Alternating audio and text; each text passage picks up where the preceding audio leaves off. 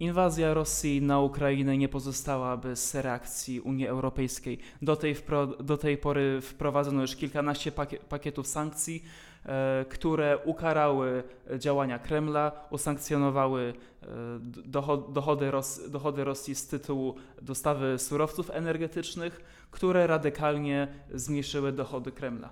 Dziś e, dziś w dzisiejszym spięciu będziemy rozmawiać o Gazpromie, o pozycji, którą stracił i co jeszcze? No i o tym, czy e, my zamarzniemy, czy będziemy jeść chomiki, tak jak straszył nas Gazprom, czy raczej będzie na odwrót i to jednak Gazprom e, straci rynek europejski na dobre.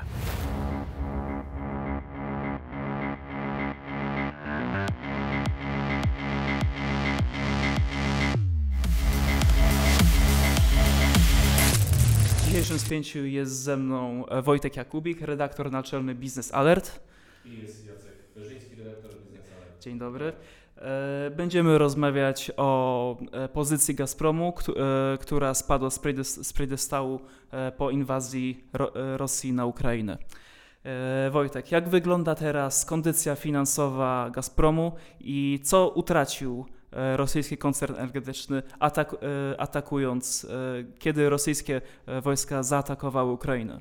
O, Gazprom e, jest narzędziem polityki Kremla i musiał się jej podporządkować.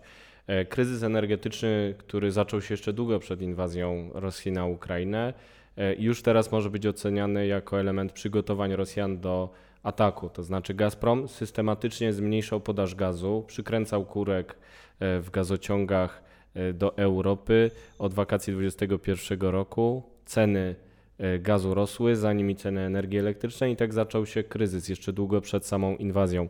Można podejrzewać, że był to sposób na to, żeby nas, Europejczyków, przede wszystkim zdemobilizować, żeby zmusić nas narzędziem ekonomicznym do e, inercji politycznej w sprawie inwazji na Ukrainę, która ruszyła w lutym. Ona dodatkowo podniosła ceny surowców i teoretycznie powinna nabijać kabzę Rosjanom, także Gazpromowi, który miał zarabiać coraz więcej.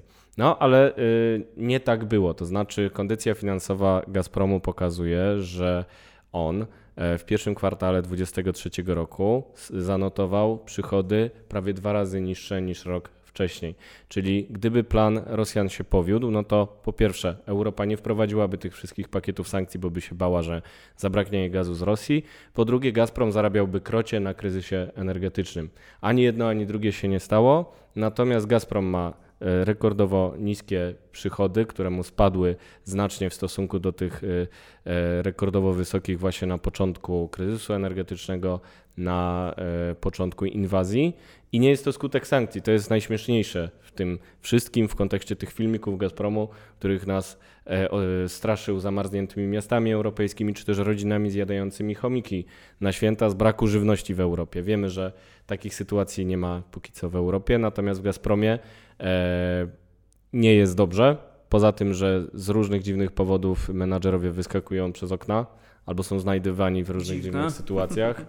Bardzo dziwne. E, No to też właśnie wyniki finansowe są bardzo złe, a kurczy się także rynek rosyjskiego, e, rynek zbytu rosyjskiego Gazpromu w Europie, bo klientów jest coraz mniej. I to nie jest skutek sankcji, tylko właśnie tej polityki, która spowodowała, że państwa europejskie zaczęły się odwracać od e, Rosjan, poza tym, że oni sami przykręcali kurek na własne życzenie Kremla, no to jeszcze klienci europejscy zaczęli szukać gazu gdzie indziej, czego najlepszym przykładem może być program Repower EU, wprowadzony bezpośrednio po inwazji Rosji na Ukrainę, e, który zakłada, że najpóźniej w 2027 roku Europejczycy porzucą całkowicie gaz rosyjski. I to też widać w danych, że to się już dzieje. W 2022 roku Gazprom zaczął tracić bardzo szybko rynek. W 2021 miał ponad 40% rynku, był głównym dostawcą do Europy. Teraz w kwietniu 2023 roku, ostatnie dane, które sprawdzałem, pokazują, że ma tylko 7% rynku. No i może się okazać, że nawet jeszcze w tym roku, jeżeli zrobi coś głupiego na życzenie Kremla, albo klienci się do, do końca odwrócą od niego, to może ten udział zejść do zera i da swidania. Gazpromu nie będzie na naszym rynku i to on będzie musiał jeść chomiki. Czy zatem można powiedzieć, że unijne sankcje przyniosły e, oczekiwany skutek? Y, jako całość y, przynoszą coraz lepszy skutek. Oczywiście y, Polacy pewnie chcieliby więcej, czy tam Litwini, czy Ukraińcy, ci, którzy są zwolennikami jeszcze szybszego działania, y, pokazują, że można zrobić więcej. Ale to, co się udało zrobić, jest widoczne również w danych. Jeśli chodzi już o Kreml, nie o sam Gazprom, to widać, że przychody ze sprzedaży węglowodorów też spadły o prawie 50% w stosunku do 2022 roku. Rosjanie czują w budżecie ten czują, że sankcje na, nie, na nich oddziałują i nie zarabiają na kryzysie, tak jak próbują nas y, przekonywać. Natomiast jeśli chodzi o sam Gazprom, to nie jest objęty żadnymi sankcjami. Jeżeli ktoś chce, może jutro sprowadzać gaz z Rosji. Problem dla Rosjan polega na tym, że już nie każdy chce, mało kto chce, właściwie tylko chyba Viktor Orban jeszcze e, polega na gazie z Rosji i nawet on przy całej swojej prorosyjskości opowiada o dostawach ze źródeł alternatywnych. E, Gazprom utracił rynek europejski, ale e, aktualnie Rosja przekierowuje swoje dostawy ropy i gazu ziemnego do Chin e, i do Indii, które kupują rosyjskie surowce energetyczne po zaniżonych cenach. Dla Gazpromu, dla Kremla nie jest to wymarzony scenariusz, ale czy Indie i Chiny są w stanie zastąpić rynek europejski? Jeśli chodzi o dostawy gazu, to Indie w bardzo niewielkim stopniu, bo tam mogą docierać dostawy gazu skroplonego. Oczywiście Gazprom mówi, że kiedyś tam wybuduje gazociąg do e, Indii z tym zastrzeżeniem, że musiałby przekroczyć nim Himalaje, więc to jest pewne wyzwanie. Niemałe. Niemałe, no najwie, najwyższe na świecie e, góry. Więc wyzwanie dosyć duże, ale jeśli chodzi o Chiny, to słyszymy od lat o tym zwrocie do Chin, że Gazprom już nie będzie się oglądał na Europę, przeniesie się do Chin i Chińczycy oczywiście wezmą gaz rosyjski, no bo czemu nie? Szczególnie mm. jak są super rabaty, bo mm. Gazprom musi po prośbie przyjść i zaoferować wielkie przeceny. W tym kontekście warto przypomnieć 2014 rok, tuż po nielegalnej aneksji Krymu, kiedy rosyjskie media obwieściły umowę tysiąclecia, stulecia e, Gazprom CNPC z Chin, mm. która w opinii analityków, którzy mieli styczność z tymi negocjacjami, mogła być wynegocjowana tak, że Gazprom sprzedawał gaz poniżej granicy opłacalności, czyli dopłacał nieco do interesu. Chińczycy tak to ułożyli, że nie dołożyli się e, finansowo, nie weszli do e, projektu Siła Syberii gazociągu, e, który Rosjanie sami im zbudowali i jeszcze na koniec zaczęli dopłacać do gazu. Mało tego, przepustowość tego gazociągu to jest 38 miliardów metrów sześciennych. Rosjanie w 2022 roku słali 10 miliardów z tych 38, czyli dopiero rozwijają ten kierunek.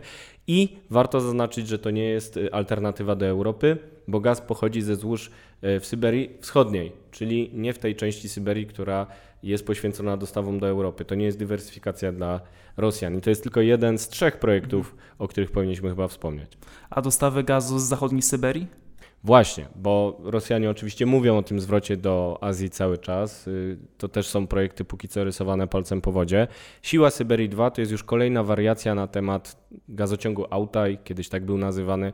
Natomiast jest koncepcja, żeby gaz z Syberii Zachodniej, który teraz płynie do Europy, przekierować do Azji. W obecnym wydaniu chodzi o projekt Siła Syberii 2, który miałby doprowadzać ten gaz z Rosji do Chin w ilości 50 miliardów metrów sześciennych rocznie, czyli mniej więcej tyle co jeden Nord Stream z tych dwóch, które się zepsuły e, w ostatnim czasie. To nie jest dalej imponująca liczba, bo jeżeli Gazprom w szczytowym momencie eksportował ze 180 miliardów do Europy, teraz mu to spadło do kilkudziesięciu, 60 miliardów, no to dalej nie jest duża alternatywa, ale jakaś. Natomiast ten gazociąg nie istnieje i Siła Syberii, dwójka, e, też ewoluuje w tych opowieściach e, Gazpromu. Słyszeliśmy o tym, że miałaby e, w ten projekt zostać włączona Mongolia.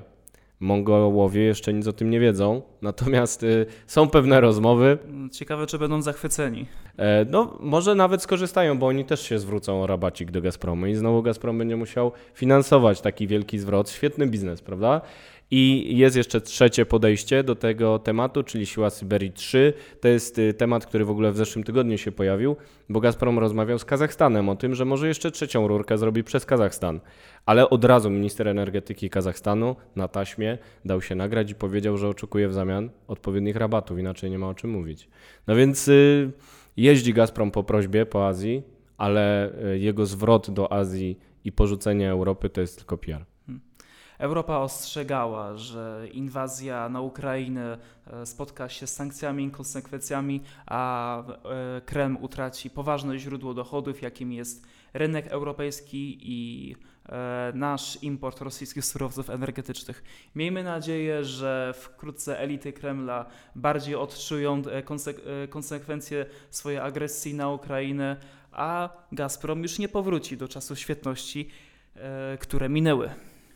Chyba minęły i jeżeli ktoś będzie chciał wrócić do tych czasów, w których y, niemiecki kanclerz załatwiał gazociągi Władimirowi Putinowi, no to lepiej mu to odradzić, ale nie ma y, takiego klimatu chyba w Europie. Być może jeszcze w tym roku pożegnamy się całkiem z gazem rosyjskim, aby tak było. Miejmy nadzieję, że e, od, e, odwyk od rosyjskiego gazu będzie skuteczny i już nigdy więcej nie będziemy musieli importować krwaw, krwawych rosyjskich surowców energetycznych. Amen. Dziękujemy Państwu bardzo e, za dzisiejsze spięcie i zapraszamy za tydzień. Tak jest.